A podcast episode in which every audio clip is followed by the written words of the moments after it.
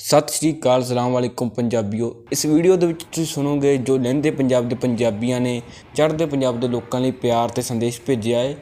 ਤਾਂ ਸੁਣਦੇ ਹਾਂ ਉਹਨਾਂ ਨੇ ਕੀ ਕਿਹਾ। ਬੜੀ ਮਿਹਰਬਾਨੀ ਤੁਸੀਂ ਮੈਨੂੰ ਇਸ ਪਲੇਟਫਾਰਮ ਤੇ ਬੋਲਣ ਦਾ ਮੌਕਾ ਦਿੱਤਾ। ਤੁਹਾਡਾ ਸਵਾਲ ਦੀ ਸੀ, ਚੜ੍ਹਦੇ ਪੰਜਾਬ ਬਾਰੇ ਮੇਰੇ ਕੀ ਵਿਚਾਰ ਹਨ? ਤੇ ਐਕਚੁਅਲੀ ਪੰਜਾਬ ਦੀ ਇੱਕ ਆਪਣੀ ਤਾਰੀਖ ਹੈ ਔਰ ਉਹ ਬਹੁਤ ਬੜੀ ਪੁਰਾਣੀ ਤਾਰੀਖ ਹੈ ਔਰ ਪੰਜਾਬ ਦੀ ਤਾਰੀਖ ਮਤਲਬ ਇੱਕ ਅਜ਼ੀਮ ਤਾਰੀਖ ਹੈ।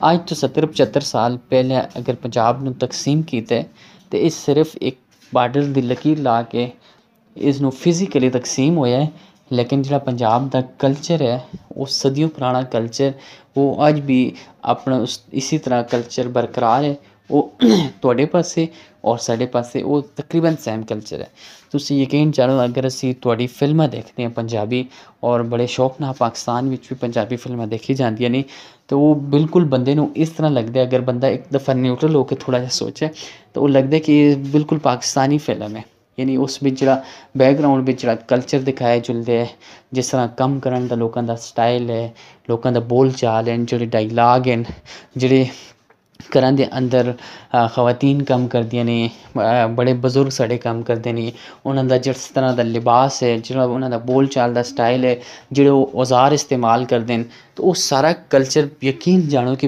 ਬਿਲਕੁਲ ਸੇਮ ਐਜ਼ ਇਟ ਇਜ਼ ਇਸ ਤਰ੍ਹਾਂ ਚੱਲ ਰਿਹਾ ਕਿ ਬੰਦਾ ਕਹਿੰਦਾ ਕਿ ਇਹ ਸਾਡਾ ਆਪਣਾ ਹੀ ਪੰਜਾਬ ਹੈ ਔਰ ਬੰਦੇ ਨੂੰ ਫੀਲ ਹੀ ਨਹੀਂ ਹੁੰਦਾ ਕਿ ਅਸੀਂ ਅਲੱਗ ਅਲੱਗ ਰਹਿ ਰਹੇ ਆ ਇੱਕ ਮੁਲਕ ਇੱਕ ਜਿਸ ਤਰ੍ਹਾਂ ਇੱਕ ਜਿਸਮ ਦਾ ਪੂਰਾ ਇੱਕ ਹਿੱਸਾ ਹੁੰਦਾ ਨਾ ਕਿ ਉਸੇ ਤਰ੍ਹਾਂ ਬੰਦੇ ਨੂੰ ਫੀਲ ਹੁੰਦਾ ਕਿ ਮੇਰੇ ਜਿਸਮ ਦਾ ਹਿੱਸਾ ਹੈ। ਤਾਂ ਜੀ ਇਹ ਸੀ ਪਹਿਲਾ ਸੰਦੇਸ਼। ਤਾਂ ਹੁਣ ਸੁਣਦੇ ਹਾਂ ਕਿ ਅਗਲੇ ਸੰਦੇਸ਼ ਵਿੱਚ ਕੀ ਹੈ। ਅਸਲਾਮ ਵਾਲੇਕੁਮ ਸਤਿ ਸ੍ਰੀ ਅਕਾਲ। ਨਾਰਵਾਲ ਤੋਂ ਬੋਲਦਾ ਪਿਆ। ਲਾਹੌਰ ਦੇ ਲਾਗੇ ਹੈ ਤੇ ਇਧਰੋਂ ਬਾਰਡਰ ਤੇ ਵੀ ਕਰੀਬ ਹੈ। ਮਤਲਬ ਕਿ ਜਿਹੜਾ ਗੁਰਦੁਆਰਾ ਤੁਹਾਡਾ ਤੁਹਾਡਾ ਮੁਕੱਦਸ ਮੁਕਾਮ ਜਿਹੜਾ ਪਾਕਿਸਤਾਨ ਦੇ ਵਿੱਚ ਠੀਕ ਹੈ, ਗੁਰਦੁਆਰਾ।